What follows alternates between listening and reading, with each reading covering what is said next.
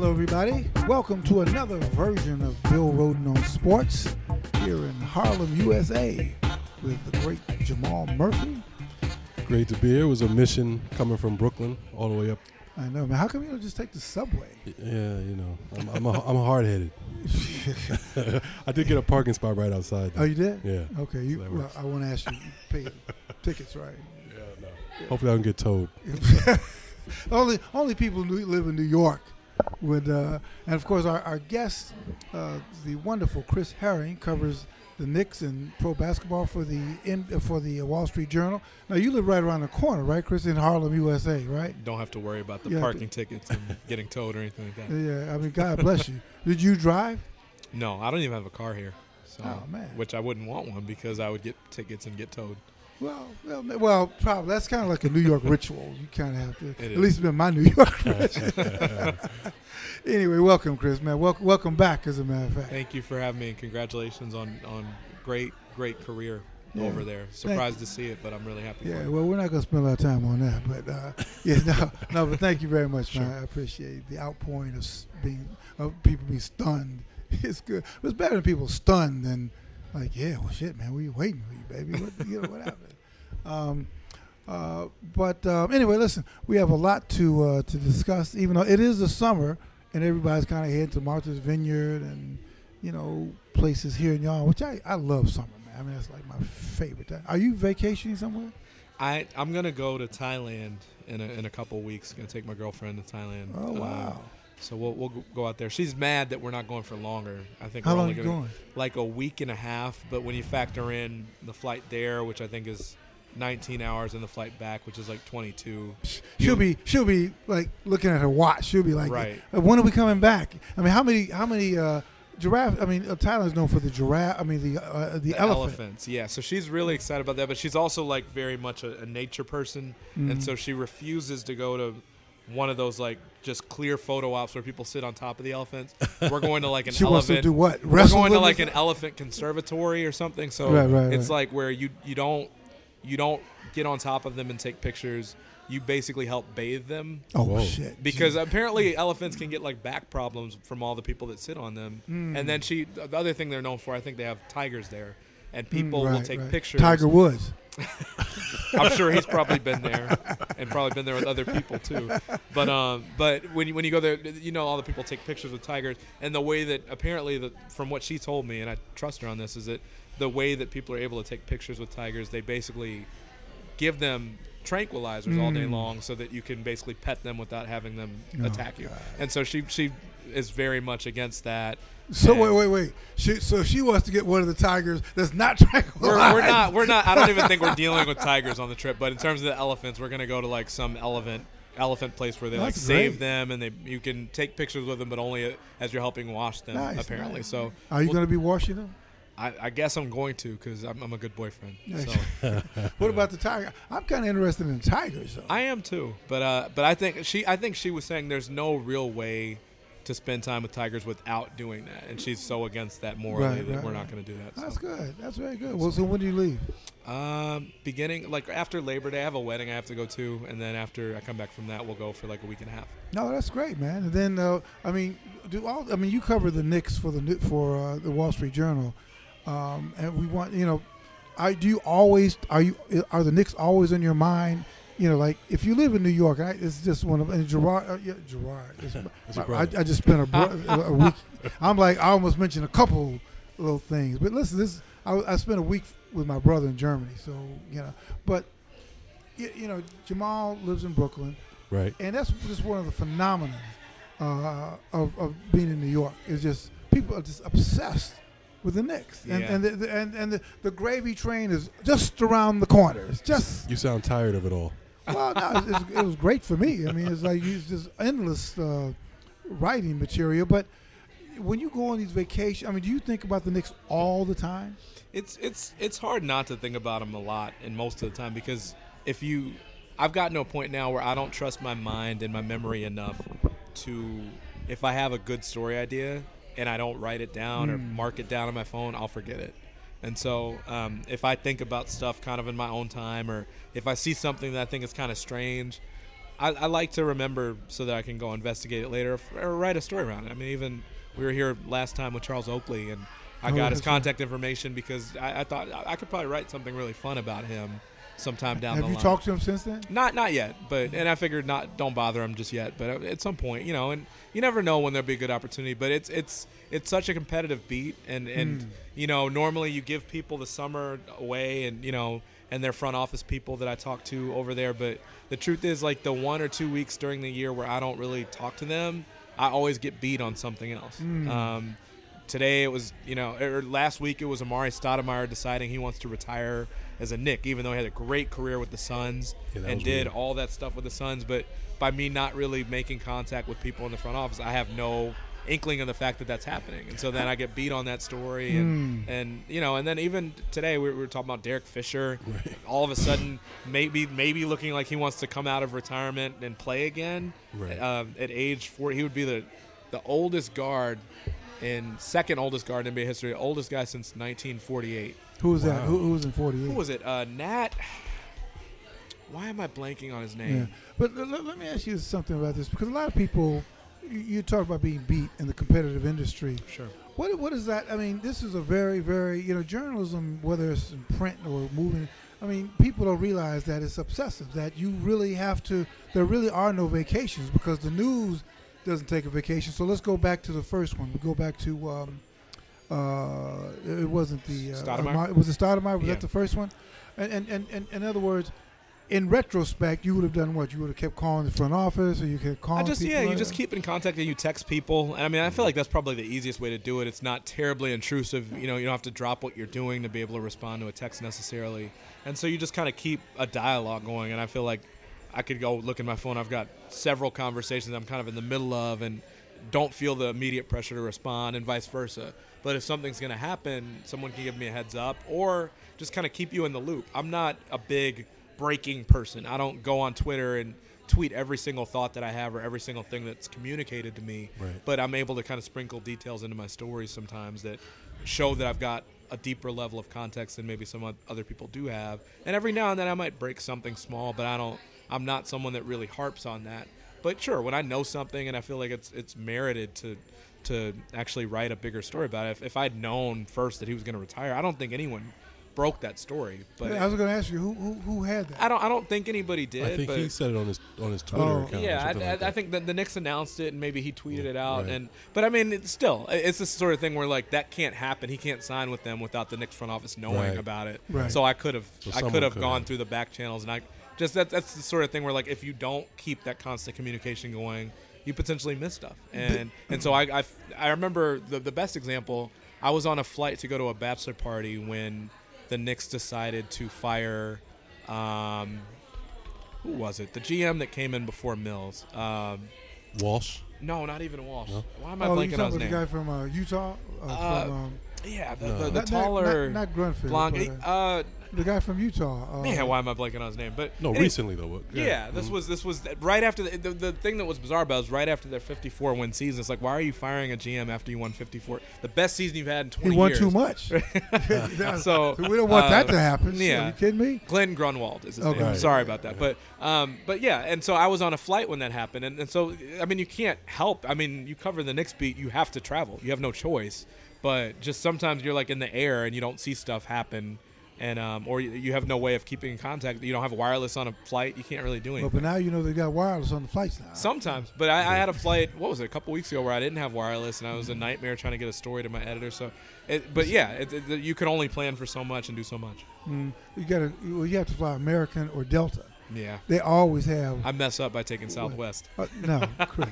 I, I mean, I don't want you to get your hot water with the editor. Uh, Chris, you're taking Southwest. Come on. You want you, I mean, that's the problem with what there's an expectation now uh, on the flight to Germany Right. on United. There's wireless, Right. so now there's now the expectation that you will be in contact all the time. Yep. But you can't say, well, you know, I'm going on a plane now. I said, Well, you're so, Yep.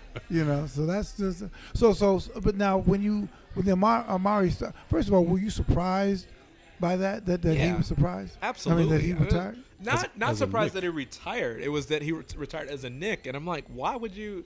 That would be like, let, let's say you you took a job somewhere tomorrow and you worked there for two years. Mm-hmm. I mean, unless you win a Pulitzer at this next place, and even if you did, I still think people would think about you as the New York Times columnist. Mm. That that's just when you spend that long there and you have your best year somewhere. You you normally, I mean. I'm trying to think. Joe Montana didn't retire as a chief. Right. I mean, it- it's just a weird sort of thing. And so obviously there were some hurt feelings there. Amar'e, uh, he didn't want to leave the Suns in the first place. Well, they, they shipped him off. Essentially, they, they, I mean, and, and here's the thing. I, I, I think they get an unfair rap for this. First of all, they were right in not signing him to a big deal because he had the knee problems, and that was their concern. They had the fantastic health staff there, and they knew that he had knee problems, chronic knee problems, and they basically said, look, after you have microfracture surgery, you normally only have a couple good years left before your knees go bad on you. And so they made that calculation, and they said, we will offer you a contract, but it'll only be partially guaranteed. And after the first two or three years, there's no guaranteed money after that. Right. You've got to earn it by playing a certain amount of minutes. And so Amar'e balked at that. He said, I'm a max player. You should take the chance on me. He went to the Knicks. The Knicks were thirsty for a superstar when they missed on LeBron, and they gave him what he wanted fully in, uh, fully uninsured contract. And so they gave him 100 million for five years, no strings attached to it, fully guaranteed. And guess what? After literally after that first year, he was his, his knees were shot. Yeah, and the done. best year they had was the one where he essentially didn't play. Played 29 games. And so I mean, it, you can't say Phoenix was wrong. So I assume there were hurt feelings because of that. But then he came out in an interview and said that it was not only that, but that it was also that one, he felt like he kind of revitalized basketball in the city. Um, and, and kind of made people hungry again, and, and at least a winning team, even if he didn't really contribute to You it. mean in Phoenix? No, With New York. Oh, New. York. Oh, yeah. Oh, They- yeah. they made okay, the yeah, playoffs for a couple and years. being, That's true. being somewhat true. responsible for Melo coming. Yeah, I think I, I think it probably enhanced the chance of them getting Mel. So they made the playoffs for three straight years, which was noteworthy for them. But I also think he he's he suggested very strongly that each of these last two years he's wanted to go back to Phoenix, and that Phoenix wouldn't take him, um, and that Phoenix didn't really. I mean, they're a young kind of developing team, but also, I mean, Amar'e doesn't have that much to offer anymore, and um, but you know he also felt like he'd kind of earned the right to just go back, even if he's not offering much. Look, I was a, an All Star MVP candidate for you guys for this long, and you're not going to take me back. So it's kind of And so he, his feelings were hurt. so it's, yeah, so it's kind of a diss to Phoenix. I was thinking he just loved New York and loved taking I, red wine I baths. I think it was probably city. both, but I, I you there's no way when you haven't. I, I mean, I think I don't. I, I, he probably wouldn't be in my Hall of Fame, but he's at least a, a close to borderline case, if not a borderline case. Hall of And- Fame? You Yeah. think so? Yeah. Um, I, I have. You have to look at. I guess I have to look at the numbers. I mean, he, he was really, really good for a long time. And, and I think the last few years probably hurt him Mm-hmm. in, in, in that regard. If he'd kept the trajectory that he had and not had the injuries, he probably is one. Right. But the fact that, like, you can even bring him up in the conversation, when you have that good of a career, you don't go to the team that you barely played for. I mean, Right. he, he was barely, he, he missed 40% of his games almost as a Knick. And like I said, they did better with him not on the court. What's the significance of that period in terms of retiring as a you know whatever team? You, you have to you have to sign a one day contract or something yeah, like that. Yeah, similar to I mean Griffey. I think Griffey might have done that. And a lot of other people do it where they they sign. I mean Pippen technically I think finished as a bull, and a lot most of these guys find a way to at least end with that team, but. I don't think you have to. I mean, when you go in the Hall of Fame, th- that's the thing. Right. For him, there's no guarantee that there's a Hall of Fame, and you could pick which jersey that they're going to put you in, or you know, with the, the Hall of Fame bust in, in baseball or football. Like they give you an option. Right. If he doesn't make the Hall of Fame, he doesn't have that option. So I think there was significance for him in retiring, signing with the Knicks for a one day contract, and then retiring that way. Who, who, who did, uh, let's see, was Shaquille. Uh, w- That's a uh, Laker. yeah, He'll be a Laker. He'll be a Laker. I, I mean, yeah. I, I think that that's a very good, maybe that's a good trivia thing. All the people who were associated with one team, but they went into the Hall of Fame or retired. well, for Kobe, it's a big thing with his which number does he want to be known for, eight or twenty four? I, I don't, I don't it's gonna be the particularly care. Lakers, I mean, It- but it's oh, going to be the Lakers. But I but I mean, like people really care about this sort of thing, and Well, I, I know Knick fans. A lot of them were happy. But I think most agreed that like it's very the optics of it are very strange, and it makes the Suns look bad. Well, even though that, I that, don't, that was his point. See, Right. that that was Sure. his point. And, and and I thought about that. I wrote that. I mean, and and sometimes when you, when you talk about leaving or whatever, athletes particularly, athletes particularly take this stuff very seriously. there's an ego. I mean, there, all, yeah. all, I mean, people. You you're spending how many every years with the Suns? You're giving your your your your bones, your your flesh, your blood. And although it's true that when team teams rent you, rent your body, Yeah. NFL team, listen, we rent your body so we can like chew you up. Even more so you know. than in the And- NBA. but yeah. NBA, we rent your body, and I think that athletes feel they're not making those those uh, cold-blooded uh, bean counting decisions. That's what the bean counters are for, you know. And when you get to a certain age, now unless I think sometimes I do find out that with a lot of times with black athletes, it happens a little more. Like if you're a white athlete and you spend that time in Phoenix and you're known whatever, and you're, the- you're a good Republican, Well, Nash could have stayed as long as he'd wanted to, Yeah, clearly. right. And then they wanted him to serve in a, if I'm not mistaken, in Be a either in a front office or a coaching capacity. I- yeah. and I think, and I think Part owner. I, Yeah. and I think, yeah, yeah. What What do you want, Steve? and I and I think that that's one of those things that white people just never get these micro answers of racism. When a guy like Arma, uh, if, if Amar'e Stoudemire were a white cat, I mean, just think about it. Think of everything that he could do: the explosion, the jump. If there was a white guy doing that, th- th- it would be called White Guy Arena in Phoenix. and I mean, really, I mean, that's and we Yeah. all go through that. And again, I don't mean well, I do.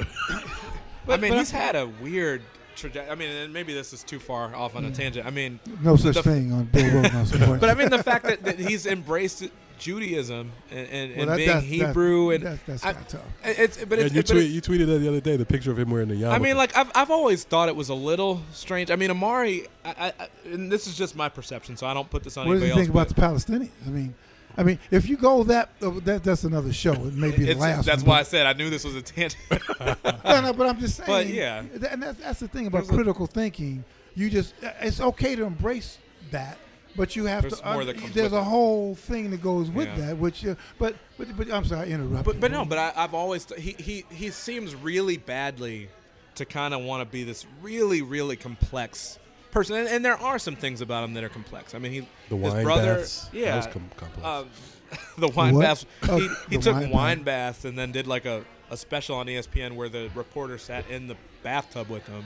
Which Red I thought wine. boy. uh, interesting. He said it revitalized his body, which whatever. That's Wha- wha- wha- really? but but that was him, and I mean he's making twenty million a year. Do what you want, but that but between that and um, you know I, I- I think you know talking to other people on the beat, they would talk about how um, he always wanted people to know that he was going back and taking I don't know if it's community college classes and that he was doing all this other stuff. Like he was taking he was cooking and he wanted to do like a cooking segment with the Knicks sideline reporter to show that he knows how to cook and that he wanted to his drive that he was doing to feed. And, I, and granted, this is a good thing, but Right. basically to feed a bunch of MSG employees one day before a game or after a game or something. Like it, it's just he wants a lot of it to be seen and publicized. And I think, especially when Carmelo was there, and Carmelo kind of came in. Amar'e came in as like the unquestioned star, and then Carmelo came in a half season later, and so as the star, Right, and kind of overshadowed a lot of it. And so it kind of felt like Amar'e was kind of always elbowing and shouldering to get his limelight, especially once he got injured. And so I, I've always thought that there's like a complexity there that he wants to be there that maybe isn't, and he's trying to force it. But even with this retirement decision, I don't get the impression that Phoenix would have said, you can't retire with us. I mean, there's a total difference between saying, we're not going to take you on when we're trying to win games versus like, okay, you want to sign a one day contract with us so that you can retire in our uniform. Sure. They would have done it. But like you said, it probably was more of like a pride thing and he didn't want them to have And also, I that mean, satisfaction. again, if, if, I think I, I don't know if you said that, but if he was trying to be in the front office, or if they're, you know, if they were saying, well, no, that's not the role we see you playing, and again, it gets this thing of respect. Well, yeah, and I think that, and your feelings do get hurt, Absolutely. and and so he said the Knicks, and you know, there, there's juice. I guess there's some juice uh, in New York, even though they're not oh winning. yeah, yeah. Yeah. I mean, I'm sure he This loved. is It. New He, he York. definitely loved his time in New York. He loved it. I mean, and even if he didn't win, I mean, now, now what? I, I, and again, this is my perception of it. So if other people disagree, that's fine. But I mean, I, sometimes I just kind of feel like he, he says and does things because he feels like he's supposed to. So Right, right. the first time he plays the Knicks, you remember the Knicks bought him out because he wanted to be bought out. He wanted to play for a contender. And so the Knicks were 17 and 65 that year. He asked out. So he asked out. And then when the Knicks played Dallas for the first time, or if it was Miami the next year, I guess it was Miami. He's like, oh, I, I can't wait for this game. As if it's like some revenge game. Like, you asked out of, you asked for them to buy you out. What are you upset about? So it's just like, I, I don't quite always understand where he's coming from, and I don't need to, but Mm. I mean, he had a great career. Um, it was it was sad to see what happened with injuries. I saw someone pull up a, a statistic. You know, if you look at the Basketball Reference website, they have similarity scores for guys where the trajectory of your career is similar to other people in terms of the high highs and the low lows.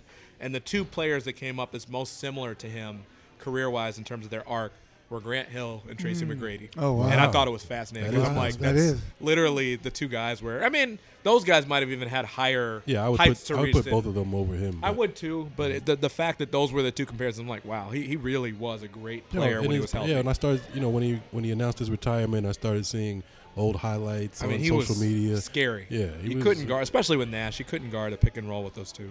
It was like a hyper intense version of what you had with Malone and Stockton from a, from an offensive standpoint. again, Neither no- guy could defend. No title. No title. Yeah, you know, and uh, which I mean, I guess that's a, I, I, I don't know. I mean, we all in this. I, I tend to do that. Now, how many rings did you get? sure. Uh, you know, and at the end of the career, uh, and I guess the difference between, you know, I mean, what we do as writers and artists, you know, you you retire. We tend to, we don't really we leave. We leave one band to go to the next band, or leave one band to start your own band. You know, where in, in athletics, when your body just is over, Yeah. it's really over. Right. And so you say retire and you're done. That's why you were talking about that. Well, this this this river mm-hmm. keeps rolling, but that river is over. And then you have to think about what did I accomplish, what didn't I? Didn't win a championship, and particularly sitting through watching LeBron and you know just these guys lifting the trophy year after year after year, and you oh excuse me, and you ask well what can I can I could I have done anything? Could I could, could I have done anything else Well, he's trying to to to have won a title? He's trying to write this last. Not, I wouldn't call it awkward, but it's definitely different. Um, you know, he, he took a small ownership stake in a in an Israeli team over there, and and so that was kind of the weird part of his announcement. He made an announcement at the Garden the other day. There was a, a retiring, and then as like a joint part of the announcement, held up a jersey for this Israeli team that he's going to play for now that he has that he had an ownership stake in. I think he had to sell it back. So Oh, he so he's gonna play. play? but he's going to play, play for two more years. But he's Oh, going to play in Israel, and I'm like, okay, we'll see how that goes. But it's interesting, and again, it's I think it's to add, to, it's try to make him more intriguing than maybe he really is. Did you see the? Uh, he did a documentary, which I thought was pretty interesting. I did too. Uh, I mean, he, he came from a really tough childhood. right. A Right. His mother, of- was, his mother was in jail. Yeah. Right. Yeah. There's a lot to it. And then his brother, I, I think actually after he signed with the Knicks, his brother was killed. Right. Was it a car So- accident or? Oh, in a car accident. yeah, and so I mean, there, there, there is a lot to him, but it's like I don't, I don't know that those are things that he loves to open up about. Right. And so even though they're really interesting, kind of tough parts of his life. And I mean, he's a very optimistic person. He calls everything phenomenal and sensational. We always made like- fun of him like for Trump. that. Yeah, we always made fun of him for that. No, no, I don't my wanna- I'm not comparing him. To, but, Woo. but, but sp- speaking of uh, speaking of no titles, uh, the Knicks, the 2016 Knicks. I know Bill. No way they Yeah, get a this title. you eh? guys, you know, you guys got this conversation. I'm gonna, I'm gonna go out and get some cappuccino while y'all talk about this worthless con. I mean, no, seriously, go, Chris. What, what, what- 2016. what's, right? What's the, what's the, what's the source of hope for, Well, the, Knicks, for the Knicks this year? I, I mean, if everything were to go right, I could see it being a 50 win team. If everything went right. And I, I think we already know everything. When you sign this many injury prone guys, everything's Let's not name going to go right. name. Let's, let's, Derrick let's name Rose. Right. I mean, Derrick you Rose. start with him, a guy that has played in more than half the games twice in the last five years, um, and is five years removed from his best season, his MVP season. And then you've got Joakim Noah, who, who's missed the better part of the last two years with knee injuries, shoulder injuries, and those are two of your five starters that you, you frankly, you replaced probably your most consistent guy. Not not, not your sexiest guy, but your most consistent guy in Lopez. He played 82 games. Um, maybe for the first time in his career was healthy. Is he relatively young considering you know how old Noah is right now? Um, at their at their best, is Noah better? Sure, but Noah hasn't been healthy in a while, and Well, he mi- he missed pretty much all of last year. Right? Yeah, he missed, and then the year before, he played what six? At least sixty. he, he played like right? I don't know if it was like 60 games or All right. 59 games, but he, he wasn't healthy and he had no lift and he had So- he, so- he had had knee surgery the year before Why and he the never really Knicks- got over it. Chris, Jamal, why does it? Well, I know that, but I, let's, let's, I'll, I'll I'll entertain this shit because you know why do the Knicks keep doing this? Why?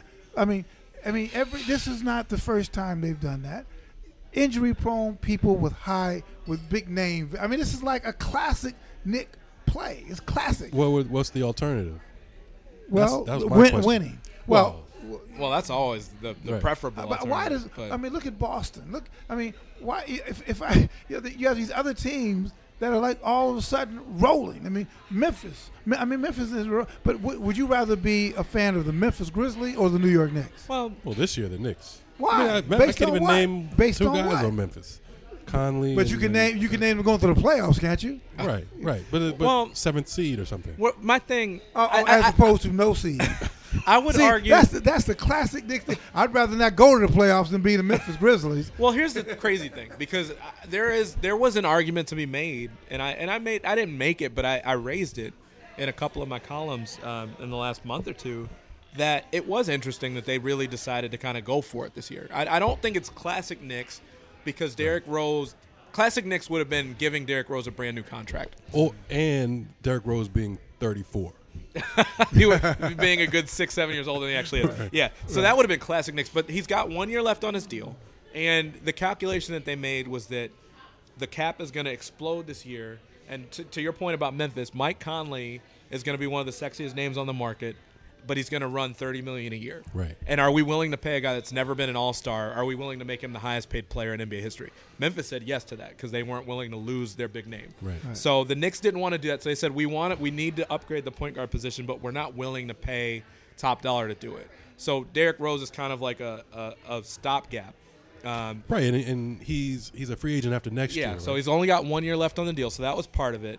But um, the other thing, and, and this is kind of the flip side, and this is what Bill was asking, is like, couldn't you do anything other than just like be classic Knicks?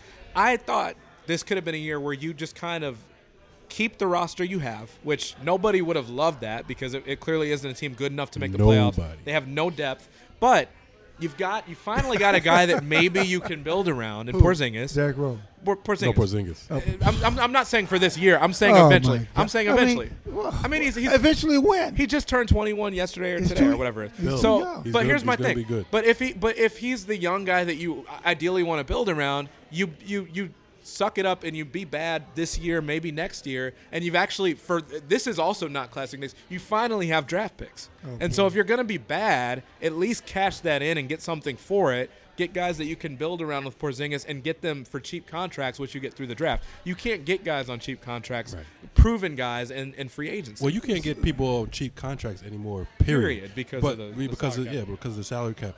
But it's not. They didn't give up draft picks to get any of these guys, right? They didn't, and they don't have No, draft picks at all anyway. Yeah, I mean So I they, thought- they, they do now. They they've got every they've got every single first round pick oh, for Oh, they the do future coming up? going forward. They Okay. they don't owe any picks to anybody. Okay. So that's the thing is like because of that, since you who knows what will happen in the next few years? Maybe they'll revert back to the old Knicks and they'll start giving their draft picks away. Right. But you could actually make use of the draft picks by if you if you do have a bad season, like let's say Right. the Knicks are horrible this season. Let's say they only win 30 games.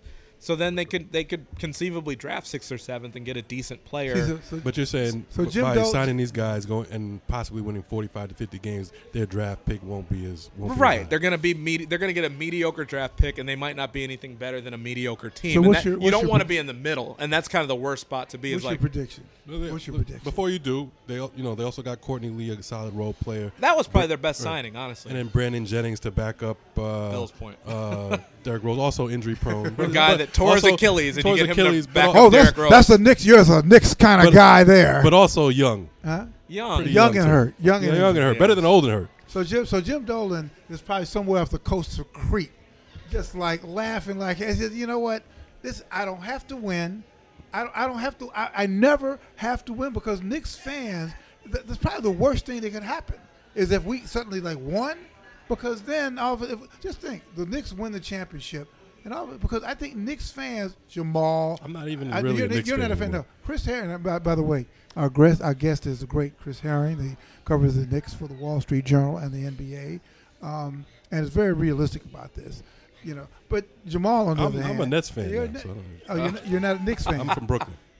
Oh man. Oh boy. So Okay. that's that's what you're tying your, your I see. net Oh, fandom to. let's- let's the talk about- been there for let's- four years. Let's talk about Yeah, that man, sinking ship. You put Bro- you put Brooklyn on That's the gonna chest, be a bad team this Yeah, year. they'll Oh, be bad. God. They're They'll going to be bad. bad, but they'll, but they'll. Well, I was going to say, But I they'll- like what they're doing. Cash They're in not- on their they're pick, not- right. but they t- they gave all They their picks up picks for. Garnett and Bill- Pierce. Billy so They they're still Billy King. They got out- shout out to Billy King. year or two. Hey. Billy, we, we want you on the show. We still love you, Billy King, because you're a brother, and you're Bill Rhoden on sports. And you come on, uh, seriously.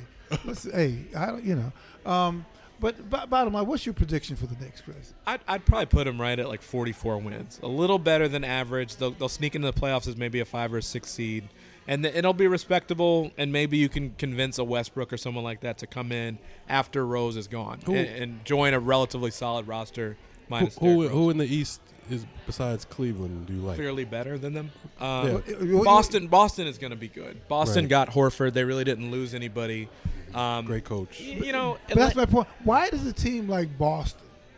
I mean, they they It took Boston they, a while. They though. make they make even with this young though. young. They, you know what it was with them that I, I love. If, if they, even if they didn't have every single pick that Brooklyn ever had the right to, going for it for the next five years, they they got a coach, and and they, they Right. kind of said to to hell with conventional wisdom. We're gonna go hire the smartest guy we can find, Right. and they go out and they get Brad Stevens, and the guy just looks like a star. And the Knicks do what? You know who I think what, the and what, next- the next Brad- the Knicks- Brad I mean, I like Hornacek, by the way. I- I do too. What'd you say? The next Brad Stevens, I think, is uh, Shaka Smart in Texas. I Maybe. think so. He I might think I be. can see the NBA plucking him out in the next year or two. and I mean, and, and I, I think, I, I mean, I, I respect what Phil did to. I don't know if, if To do what? his to, hand to was hire, forced to hire Derek Fisher? to, to go get Hornacek after Fisher failed. Um, because But he to got, me, it looked but like he it was got going to be Hornacek Rambis. first. I mean, but he got Fisher first. That, Well, he wanted Kerr, and and I don't and like the, you you read about what happened there. Was it Dolan stepping in and saying we're not paying a first time coach that? Was it Phil saying we're not going to pay a first time coach that? Who knows? But I mean, it's not to say that his thinking was in the wrong place. I, I think Phil is. Quite frankly, the Good Old Boys Network, I think Right. that exists with Phil. He he, he loves his guys. He knows Right. his guys. Hornacek was at least going outside that, so I give him some credit for that. out. I- Remember, we were standing at the press conference then. Remember? Yeah. I think, and we were talking about. He, what did he say in that press conference? He said something weird. And by the way, the reason I'm spending so much time on, on this show with the Knicks because you know we looked at the ratings. I mean, people like to hear. You know, everybody like to hear about the Knicks. I said, okay, let's give them the, like the Dallas Cowboys, which is another worthless fantasy that people will pay to Oh, listen man. to. So I'm like, cool. Tell me how you really feel. I would No, compare, mean, I no, compare listen, the man, Knicks we, to the we Cubs. We're trying to build. We're trying to build our readership. I up to compare like, them to the our Cubs. listenership to like eighty, you know, ninety thousand. Because when the Knicks actually are good, it's going to be so similar to what you see with the Cubs now, where But- everybody loves them and they've gone so long without winning. But for Right. so many years, there was literally no incentive for the team to win because th- they sell out all the games they anyway. can't, But- same as the Knicks, gonna- right? The Knicks people come me- to the Knicks. Doesn't matter. That's I get, what I I'm get, saying, Bill. yeah. I get why you're pessimistic. I get it. no, no, no, but- no. but I No, think wait, 44 wait, wait, wins- Jamal, wait a minute. I'm not pessimistic. I, I don't No, care. you're realistic. I don't, no, realistic. I don't care. But it's like I'm fascinated by the fact that people who love the Knicks, they just it's just just you, Chris. You've seen it, right? You go these people they they love the, and they love Knicks fans love to lament. They love to lament. They love they love to wring their hands and what are we gonna do? But they still and- show up. They Oh, Sold out every game Every in a game, 17 every 65 And half of season. those, half of the people who show up aren't Knicks fans. They're just New York, New Yorkers Tourists, who yeah. want to have fun and want to be at the place to be. Make deals, it's a- but make it's a- deals, but it's a deals really- and that's why it doesn't spite. matter if they win or lose. But it's a 'cause you still really wanna good be at Madison setup. Square Garden Yep. at night. Right, Um, right. But forty to me, forty-four. Get like, so so so if you're predicting, you know, five seed, are you are you predicting are you some sort range. of some sort of injury? You're, you're seeing an injury or There's two. no way everybody's going to stay healthy Right. when you're you're three three either your top three signings or three out of your top four all have long injury histories just in the last two three years. And I then, mean, the, and then the pressure of playing here. That I don't know the psychic weight that puts Well- on your shoulders. well, you know what I found fascinating about Rose? I've never, and I wrote this is how I kind of wrote the story the day they introduced him at the Garden. Rose is the first player I've ever really looked at and listened to, and it sounded like a weight was lifted off his shoulders by coming to New York. right, right, because right, right. He, he, he was a hometown kid in From Chicago, Chicago, right. and the, the injuries and the questioning of his toughness and everything. Like I actually buy it with him that he he this might be a new star. I don't necessarily believe in like it, it making all the difference in the world playing somewhere different, especially when injuries have been your main hangup. You can't control that, and where you play doesn't make unless you're playing for maybe Phoenix or somewhere where they're so much better with their medical staff. But I I think for him it, it actually might be a mental block kind of removed for him. But with Noah, I mean he's playing at home. He's he's Right. from here. Right. That'll be interesting to watch because that doesn't always work.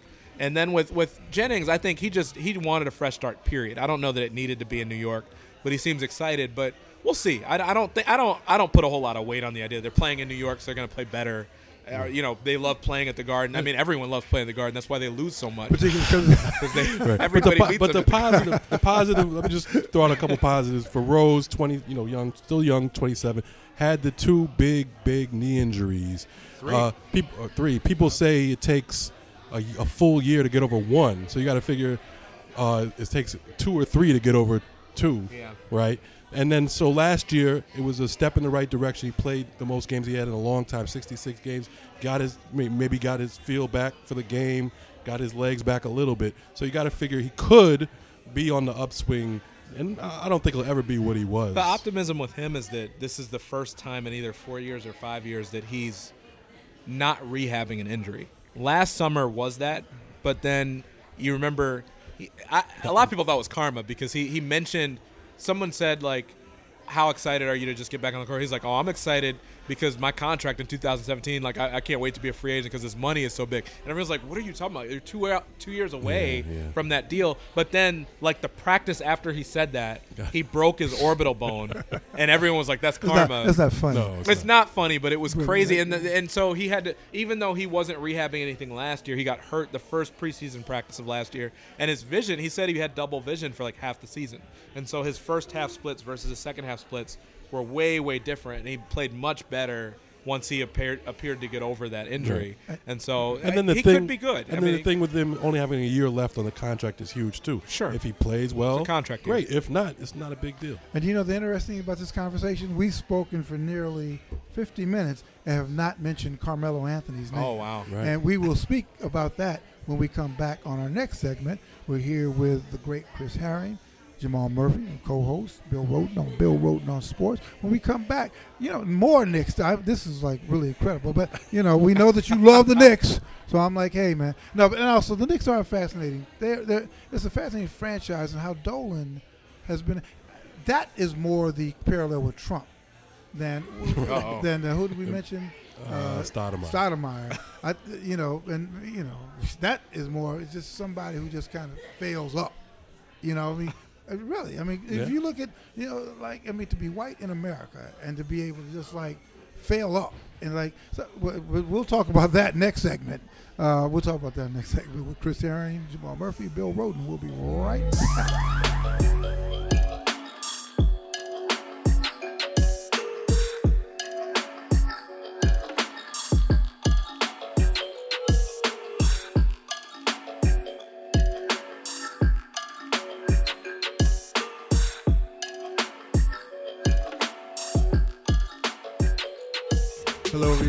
back.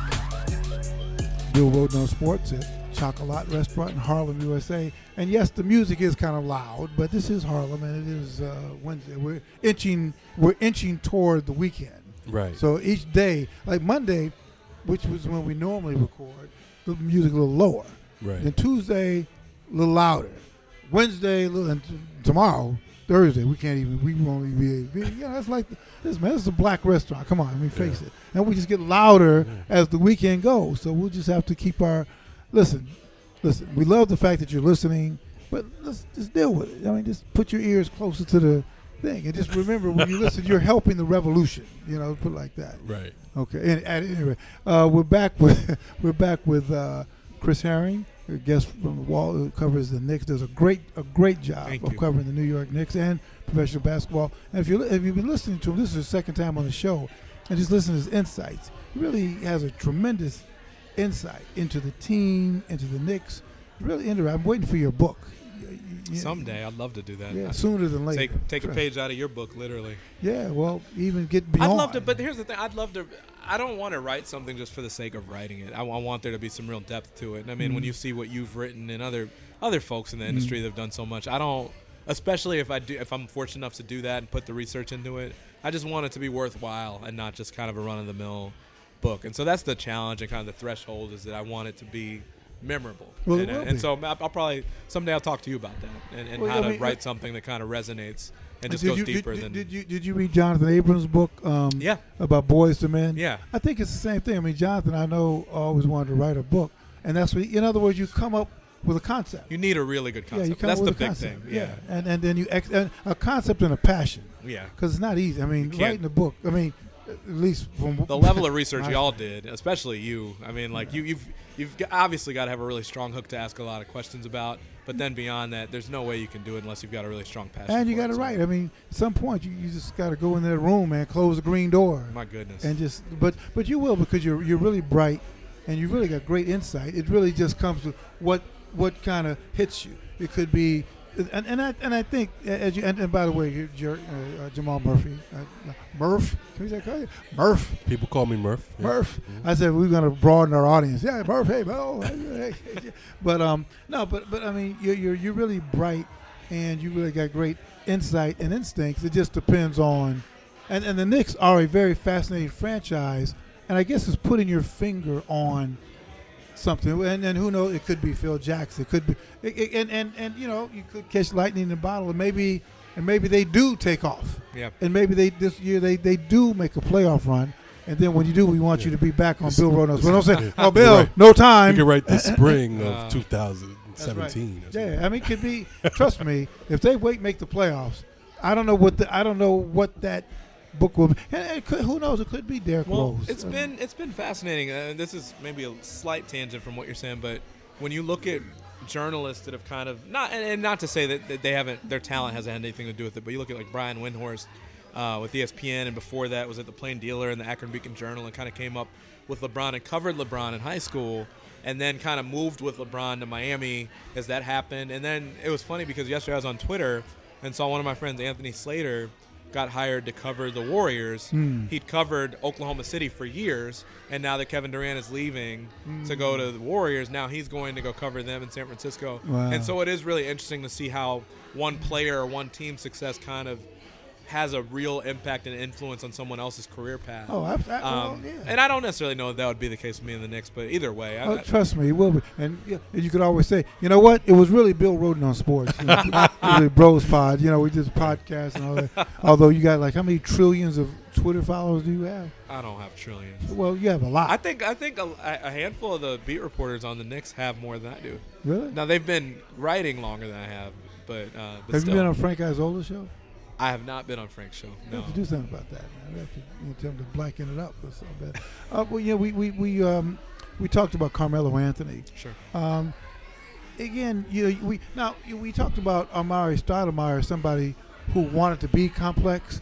I think, um, or maybe I should ask you, what about Carmelo? Is he is he somebody who actually is complex?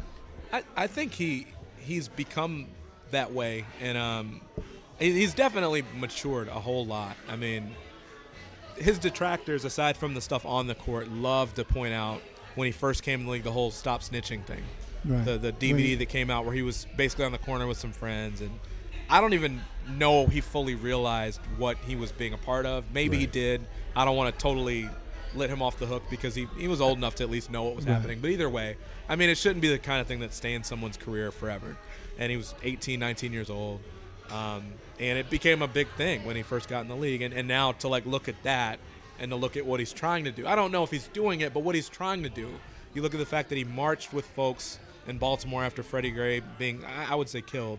Right. Um, where, I mean, it's called a homicide, literally. I'd say he was- regardless, I- I'd say he was killed. right? Regardless of what the court finds or whatever, if these guys get charged, th- there was a homicide. Right. Um, and it They was just, ruled a homicide. they just got away with it. So, you know, the fact that he's marching with folks there, he's from Baltimore. The fact that he's down there marching with people, and it also encouraging peaceful protest as he's doing that. The fact that he sees these shootings happening around the country and says, "I don't necessarily know what to do about it, but I know I've got to speak up because this is." This is a, a place where my voice can actually be meaningful. I think that's great. I, I think it's great that he's trying to do that. Um, you look at the fact he's gone to visit Rikers Island and go talk to inmates there. Hmm. Um, you know, he- he's just he's trying to find a way to make a difference. I don't think he totally knows how to do it, but I, I, I love the fact that he's trying to kind of rack his brain to figure out how he can be meaningful in this way. And and when you you know you talk about whether he's going to finish his career with the ring or not, who knows? But the the fact that he's trying to be involved in these issues that go a lot deeper Right. than putting a, ba- a ball in a Yeah, basket, and he- I think yeah. it's great. And And he's- he's, yeah, go ahead. He's done. He's done a, a lot of things. Like uh, got involved in Puerto Rico. He's half Puerto Rican. He he, he had some development stuff going on there. Soccer team. A lot of stuff in uh, in Baltimore, like you said. And to me, he's always been a different kind of guy that he'll never that he's never gotten credit for. Even the whole uh, donating money to Syracuse. Yep. You know, after they won the championship, they have a building there named after him. Not everybody does that, and he's always done, he's he's been doing this stuff a long time, and he he hasn't really been vocal about issues until now. So we'll see if if people start to accept him for this or not. But I but I do feel like the New York media, media in general, there's a lot of pushback to to Carmelo for some reason. I think I'm not he's sure getting. why. I, I think. I think, and and maybe it's because this is my feeling. right. I know I can separate what he does on the court versus what he does off. Um, and I, I, in my personal opinion, I, I feel like I'm seeing people start to separate those two because he, he really has been kind of at the forefront, especially with, and I don't think he's ever come out and just full fledged endorsed the Black Lives Matters movement. Right. But obviously, the, the fact that he's speaking up about this and that when he spoke up about it, it was in the wake of the, the Alton Sterling shooting and Right. the Philando Castile Right. shooting. Um, and the, the Dallas, the five Right. officers in Dallas that were killed. And so it's kind of in the wake of all this stuff when he spoke up and had a really lengthy Instagram post saying, we've got to do something. And then, uh, as a spinoff from that, basically helped to set up a town hall meeting in Los Angeles to put cops and to put athletes and to put youth and community leaders and organizers in the same room and say, let's at least try to start a dialogue. And I, I- think you know, and I think that's good. It's not there's no downside to it, but Right. how much good that does, I'm Right. not sure because it's a very small micro sort of thing and a macro sort of issue. Right. But the fact that he did that and got a lot of the Olympic athletes involved and basically said what I'd love to see happen from this and I'm trying to get confirmation of guys doing this is that you know, Paul George takes this message back to Indianapolis and holds these sorts of meetings in Indianapolis, and Kevin Durant does this in San Francisco or Oklahoma or wherever he's going to be, Right. and I take this back to New York, and we all do this, and we have several meetings like this. Again, it's it's it's just kind of one small step in a huge movement that needs to take place. But I like the fact that he's at least thinking about it Of and saying, "How can I make a difference as an athlete?" And I think reporters hopefully can can separate those two things because if he if he never played another game of basketball, I'd have respect for what he's trying to do Right. off the court. Yeah, much more. I mean, I mean, th- th- to me, when you were talking about that, the, the championship he's won is the championship of you know standing up for his people. You know, and and and, and I think that when, and I, I thought about it when you were talking about um, Amar'e Stoudemire. How unfortunate it is. Like Amar'e is trying to almost because he didn't go to college. He didn't, and it's not so much just the idea of going to college, but it's the stuff that you learn, learning to critically think. Sure. And I think sometimes that's the tragedy. So like whether it's Derrick Rose, go go in, go out, go to these colleges one year, and the whole idea of going to, of not just getting older, going to co- college, if you is to really learn. That's when you kind of, in an ideal world, When you develop, you yeah. learn to, to to critically think about things, and you're exposed to certain professors, and Right. you're certain Different environment. yeah. Period. Yeah, exactly. You know, you're stuck in this place. I mean, when you're when you're in college, you're you're in an environment uh, probably few few African Americans or minorities, no matter where, except if you go to a HBCU, which none of them do. But if you you know when you're stuck in college, you're They'd forced to adapt, you're forced to talk to other people, even no matter what. And people don't think about that. So you you you learn things just by, just from being there. And, and you know, you know, you know, Jamal, and, and, and I think I, I remember talking to late uh, John Hope Franklin, who was you know uh, at Duke, and he may have known maybe Grant Hill or something, but uh, that's because Grant's dad Calvin knew enough that this is the man that you really need to know. But I remember you know talking to him and said, "Well, do you know? Do- do you know these guys? You know?" And it's kind of like, and I'm sure Mike Krzyzewski would would never say I I kept them from them. But I just think that you got all these black athletes on every single campus where you've got some great mind, great black minds there who would, you know, if you could just spend time with them, sit down and, and listen, listen, man, you were in a position to do exactly what Carmelo could do because, I mean, you, you've got some, you know, histori- history, prof- but nobody occupies the spotlight just by what, because of how sports has become this third pillar Mm-hmm. of American culture. Right. And you're out there. It'd be great to be out there and actually know exactly where you are and know the context, know the struggle, know how you got there, so that now when you become a Carmelo Anthony, you come there. You don't stumble into this. Yeah. You come in knowing this. You come in knowing, and, and some people will ask exactly why they want to keep him like Calipari. Yep. We want to keep Anthony there. No, we don't want. We want. But then you get older, like a Derek. Now, And Derek is another guy who I think is a very interesting guy in in, in, in, in that way. You know, in terms of understanding. You know, if you see some of those commercials, but it's too bad that while they're there and they understand the power, understanding what Carmelo has finally stern, learned at age 33. It's hard to- What happens if you learn it when you're like 18, uh, yeah, it's when hard you're to- 19 or, or, or 20. Sure. I mean, John, Tom, Tommy, uh, uh, Tommie Smith and John Carlos were 23 when they raised their hand when they when they did the protest in in '68. Uh, uh, Kurt, Flo- you know, I mean, these guys. uh, Muhammad Ali was like 23. I mean, these were well, maybe older, but these were young people, and I think that they understood that at the end because they were so plugged into the black community. It, it, now I think the way it's become, you could take the Carmelo and you take him to say you're, you're an NBA player. We're going to keep you over here. We're going to keep you separate from the community. And to me, the beauty of a Carmelo, and then we just say, whoa, whoa, whoa, whoa, whoa. You know, we're all part of the community. And, and by the way, my younger brother doesn't carry a sign says, don't blow me away because I'm Carmelo Anthony's Anthony's brother, brother, or something Right. like that. You Right. know? And Carmelo, Carmelo is very respected by other players, so I think it, it does carry weight. We didn't, we didn't talk about the ESPYS, which to me, Yeah. it seemed like he spearheaded headed because He it was right after he, he made the, the statement on Instagram or, or in, and he was the the first person to speak. and they basically thing, too. repeated Yeah. verbatim what he what he Right. said. So, So, and, and and you could just tell he's a respected guy in terms of just just even personality wise he's gotten along with all these guys for a long time now he's a, all of a sudden he's an elder statesman so i think i think his word does carry in it's kind of an interesting team. I mean, and and this is another tangent, but I think it's an Mhm. important one. Um, you, you, you factor in Carmelo and kind of the transformation he's made over the years. Um, you know, albeit however late it's it's come, and the fact that he he forever has has counted Malcolm X and Muhammad Ali as kind of like his heroes. Um, I remember when he was marching in, in Baltimore, he was wearing a Muhammad Ali T-shirt, and um, I want to say he's got Muhammad Ali tattooed. Maybe not Muhammad Ali himself, but quotes from Muhammad Ali tattooed on his body, and the fact that Derrick Rose was the first player to wear the "I Can't Breathe" T-shirt.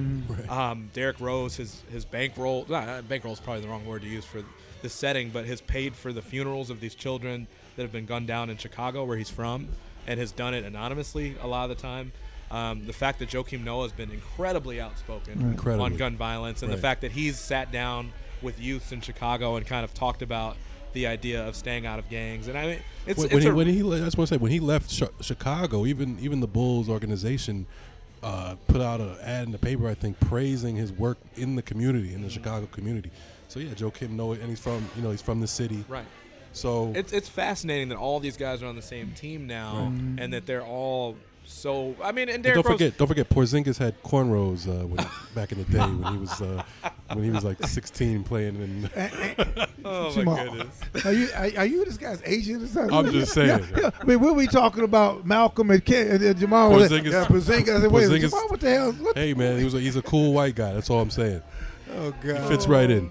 Yeah. It, it, it uh. is interesting though. that This I don't. Continue your train of thought. I- though. he really interrupted me to say Porzingis had cornrows. Porzingis, I how we lost going it. to Russia? Oh, that was perfect. But but you know, I I think that i- if you're going where, see, what I think when you got that a team that's got that kind of depth and commitment, I think there's a direct correlation to your commitment to something else, and it could be winning, Right. but but not winning. it- It's almost it's winning, but we want to. There's a whole there's a what am I? It's a thing that has to do with the, the community, the black community. In other words, when I do well, we all do well. Right. You know, and that's, that's so like you know, we, I think we've gotten away from that as a community.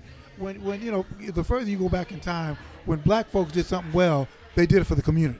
It's like I know that when when when as Joe Louis or Jack, you know, I'm doing this. Yes, for I'm an Amer- but I'm doing this for a community that remember was brought here against its will. You know, we're the only group of people that were the only group of immigrants that were brought here against our will, and that doesn't make us better, but that makes our experience completely different. Right. You know, because we were brought here against our will, and we, and a democracy was built on the back of you know millions of slaves. Which is an ultimate contradiction, which still has not been dealt with.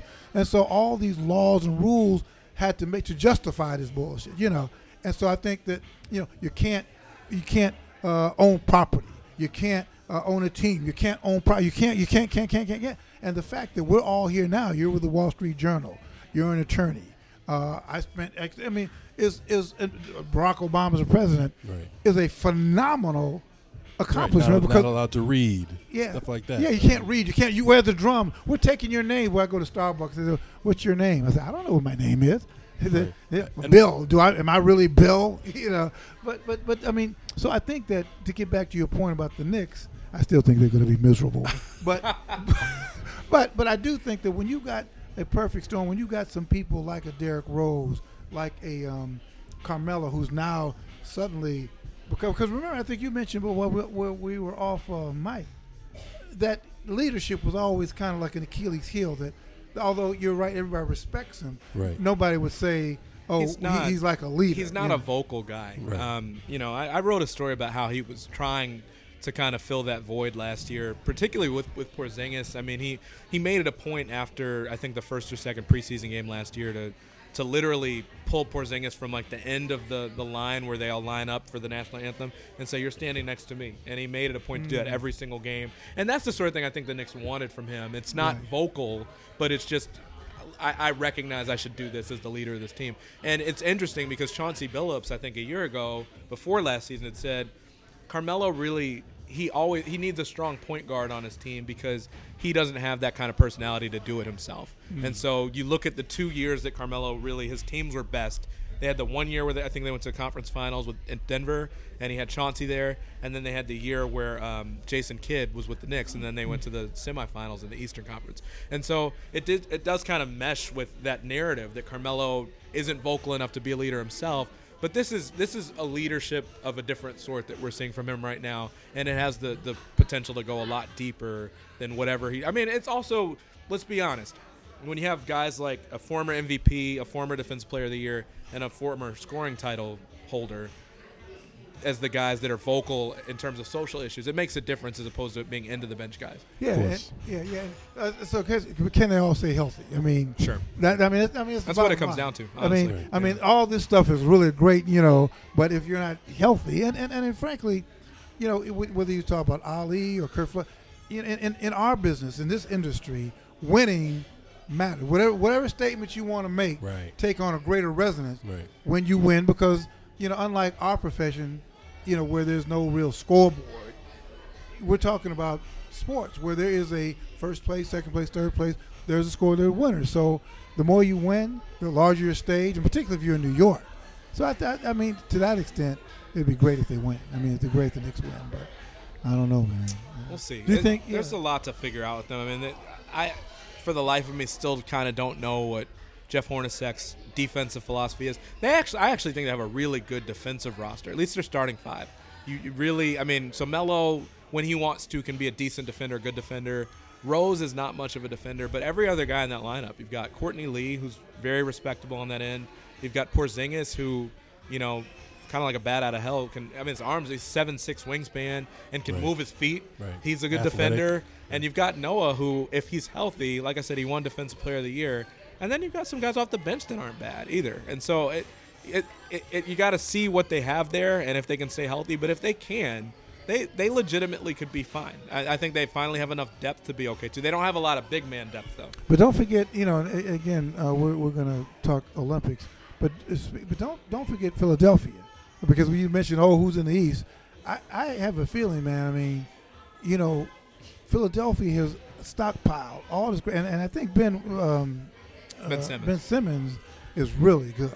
You know, so I, I mean, I wouldn't necessarily just immediately put the Knicks ahead of like you know, and Washington is pretty good. Wow. You know, you know. Um, Are you saying you think the Sixers would be better than the Knicks next year? Well, you never know. I, I mean, it, it- again, we're talking about this is a game where one personality can be transformative, and I think Ben Ben Simmons has the potential to be in February a transformative guy. And they got a lot of talent on that team. It's not like Phil. I mean, they've been stockpiling talent Right. for Yeah. a long Very time. Very young. Yeah, they, I give them. I, They've got gonna make. a few years. They've got to make one or two more moves, and one of one of the biggest ones because the, the thing they stockpiled the talent, but part of the criticism of what they were doing with Sam Hinkie was that they were stockpiling talent at the same position. Right. So they went and they got Noel and they got Okafor, and now they've got Dario Saric coming over a seven footer. You've got all these guys that are all so big and tall, and they've got Embiid who's finally going to be healthy. So you've literally got like four guys that are essentially seven feet tall, none of whom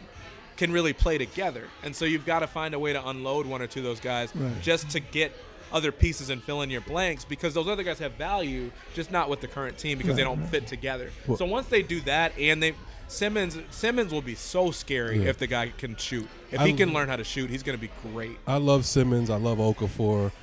The rest of those guys, they, they can, I don't can- even love they- they- Okafor. I, actually love, I actually love him. he's man. gotta Offensively, I love him. They could be on the Offensively, sure. Love him. and even de- I think defensively, a little his his you know his lack of defense is a little overblown. Take take I, Oh. give me Noel over Okafor for, Oh, for right really? now. Really? And and and to be honest, Have I want to this? I want to see kid's Embiid foot, too. Footwork? Have you seen this You're kid talking- Okafor? Oh yeah, I, I studied him before because I thought the Knicks might get He just Right. got to stay out of That's- fights, man. but- But I mean, but he- he can't- At, such a young age, have you, when's the last time you saw someone with offensive skill Probably like probably Al Jefferson, maybe Duncan. You've got to go back a long way. Right. But And Duncan- but all Duncan, but when he got Duncan was but Duncan was so much better defensively. There Of was no comparing Of him, and so that was a part of it. And and you still, if you can't guard a pick and roll in the NBA, it's a really hard place to. Where do you go? When he played uh, Karl Towns twice during the season, he actually played D those two games and played because pretty well. and you know why? So it just shows he can. He can, Right, but it's a question of how long, d- or does it take him playing for a certain team or a certain Maybe. coach to That's really true. get that out? Good Ok- point. Okafor just got to stay out of the damn fights, man. Yeah, I mean, definitely. That yeah. too. Yeah, I I mean- mean, I think that was the biggest argument for kind of speeding up that process with them because you just when you don't have any leadership on a Right. team like that and you've got guys that are on contracts. They don't know if they're going to be there next week. Why wouldn't they go out and party and mm-hmm. go into underage you know as underage kids in, into a bar?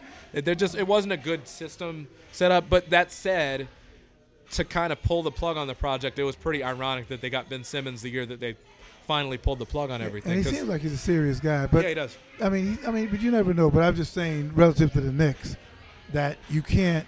You, we've got this assemblage of potentially talented but injured, Right. injury-prone If- people, and you can't sleep if on. they Right. finish worse than Philly, then something went really wrong with the injuries or something else. and it go and it goes both ways, right? The Knicks, the Knicks might be injury prone. They have guys who are, have, have a history of injury, but the East is not anything, uh, too, you know, too much for them to, to handle. You have Cleveland, and then after that, there's no other real proven Sure. Toronto. winner. I mean, But- what are they, exactly? I'm not scared of Toronto. I don't go into the season scared Well, but yeah, of, but, of but you can't beat them. either. Lowry. You Well- might you might be able to if you're healthy. well, I think we'll the. Knicks could be better than them. We'll be we'll be broadcasting. Could. We'll be broadcasting. we'll, we'll be. Uh, listen, uh, we're gonna come back really briefly. We want to talk about the Olympics briefly. Uh, my question to you guys is: Has the gap between the United States in basketball and everybody else closed? In other words, will they? Can people get within 30 points of them now? But we'll talk about that really briefly. We'll come back. We'll hear my guest Chris Herring from the Wall Street Journal, Jamal Murphy, my co-host and friend, and I mean Chris Herring is my friend too. Uh, we'll be right back in a couple seconds. Here from Harlem, USA, Bill Rhoden on Sports at Chocolate.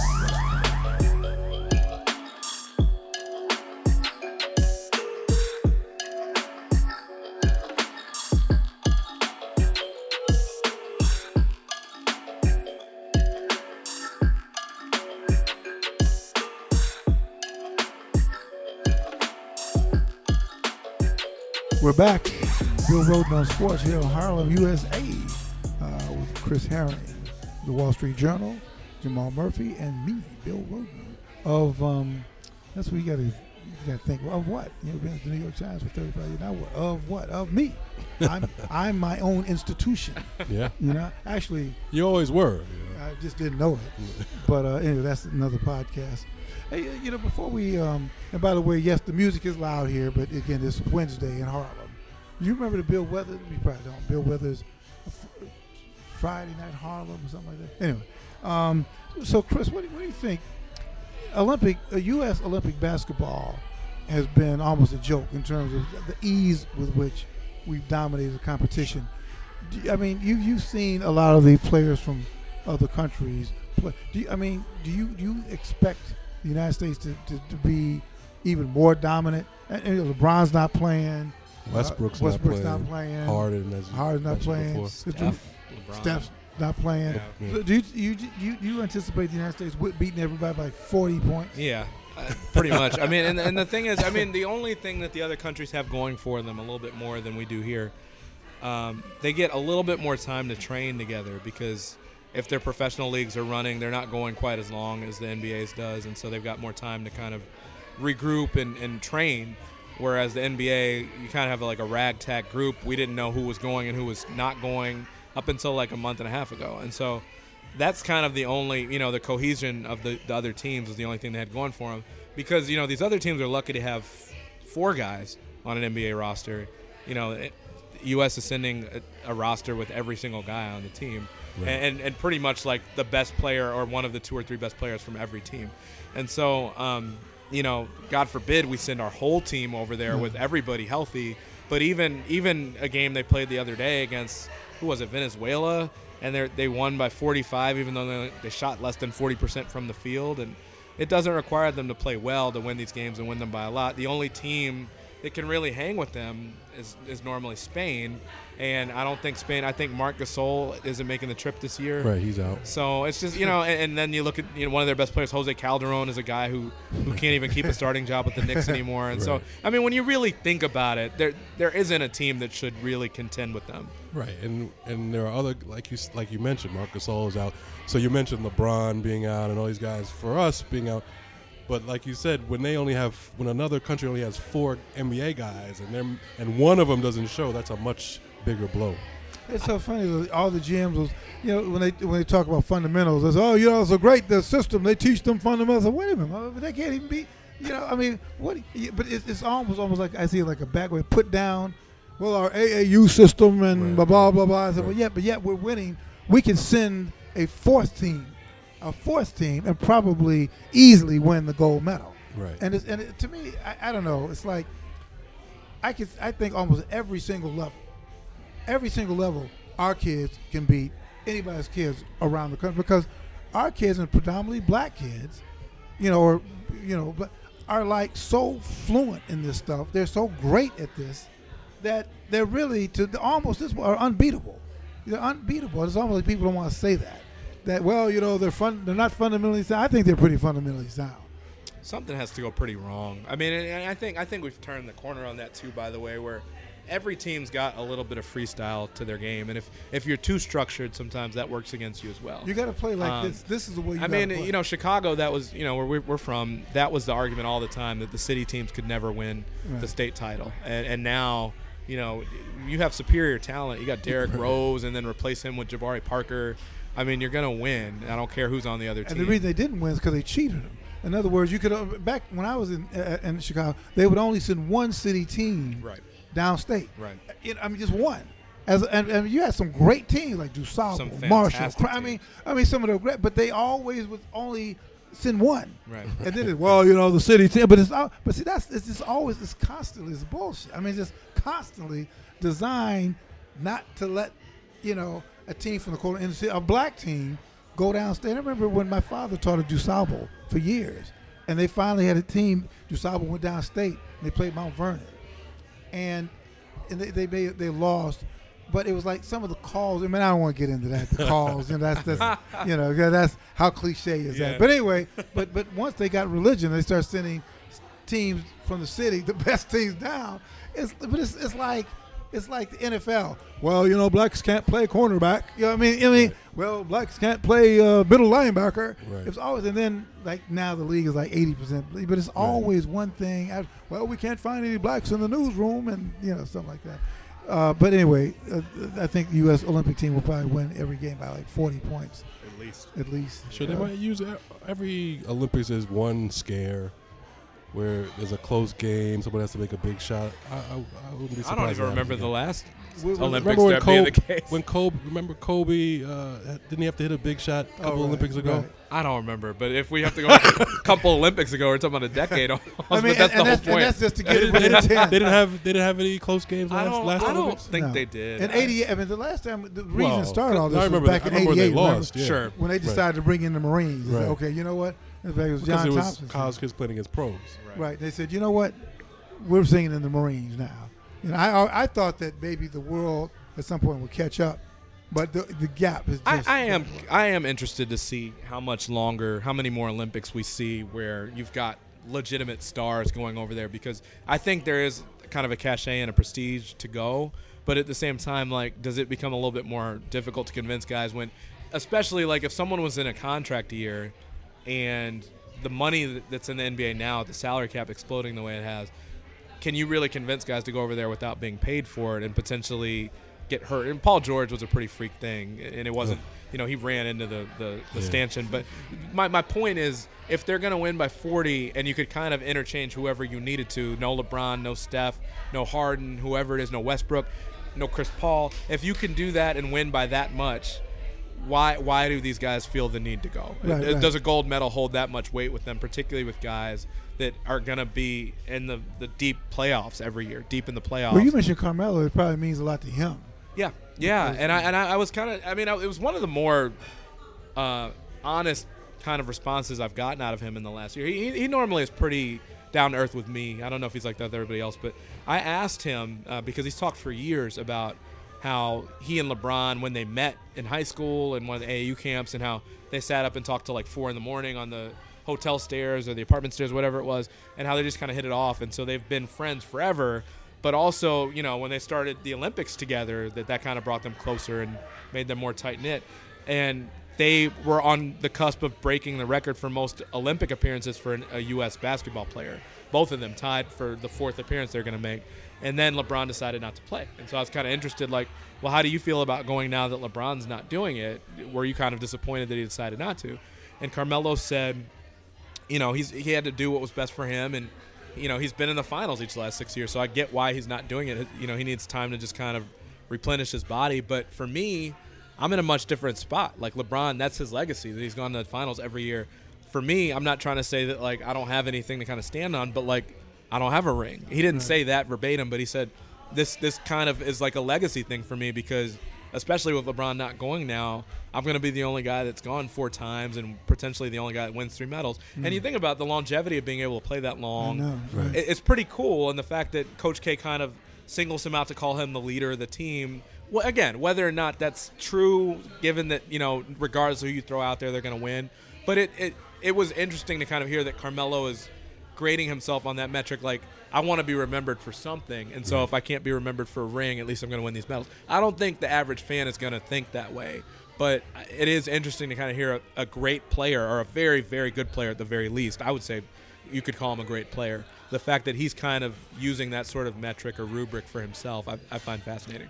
Yeah, that's great. Was a great insight uh, because you know, like you said, you know, uh, and that could be some inspiration for a lot of guys who are not winning championships. Well, at least there's the Olympics. We could win a gold. And he's medal. lost. He's lost each of the last three years. They haven't made the playoffs. And I mean, so to experience some sort of winning, and you know, whether it's coincidence or not, the the the last two times he's gone to the Olympics, when he's come back, he's had great seasons. That's right. And so whether or not that it might be that he's in better shape Right. because he's training. It could just be coincidence, and maybe the teams around him have been, have been be- been better, and that could be the case again this year since they've got Rose and Noah. Who knows? But it, it's I don't think there's anything wrong with him wanting to go. Um, but you you know you hope it pays off for him in some way. If he finds value in the idea of winning a medal and being the first guy to go four times, more power to him. Yeah, I think he's in a great space. Well, we'll see. I still think it's going to be 40 points per, you know, 40 point victories I do per too, team. at least. Well, our, our guest has been uh, Chris Herring. Chris, thank you so much, man. It's a great job as usual. I really appreciate you guys always Yeah. having me on. Thank No, you so no, much. no. Always, no. But we, no. But we, we, we, we want you to be a regular because you're really what you, what you add is remarkable, man. Remarkable. I just when the Knicks are going to the championship, and we're reaching out. 2075. And you're writing No, book. no, yeah, and you're writing the book. We like to get. 2075. Can, I said Jamal, could you call Chris? And, man, the number, the numbers changed. Yeah, the I don't know emails bouncing back. yeah, but we know where you live. Here in Harlem, USA. Hey, Chris, thank you so much. Thank man. you. Really Uh, Jamal it. Murphy, as usual, is always a blast. And uh, we will be back uh, next week. And Jamal, could you tell people we, we I really would like to get like the seventy five thousand.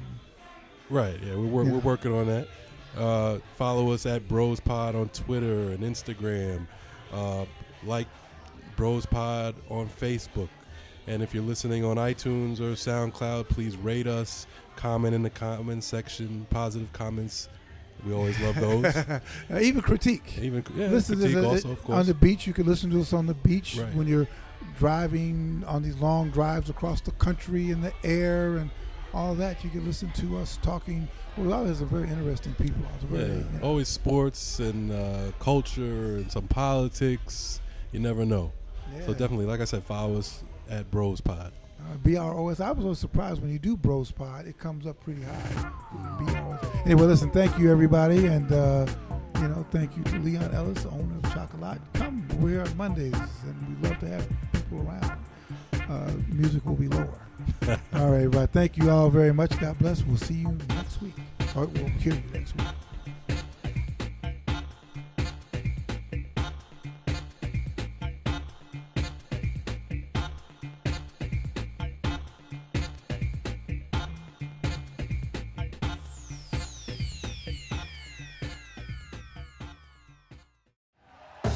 Thank you for listening to Bleav. You can show support to your host by subscribing to the show and giving us a five star rating on your preferred platform. Check us out at Bleav.com and search for B L E A V on YouTube.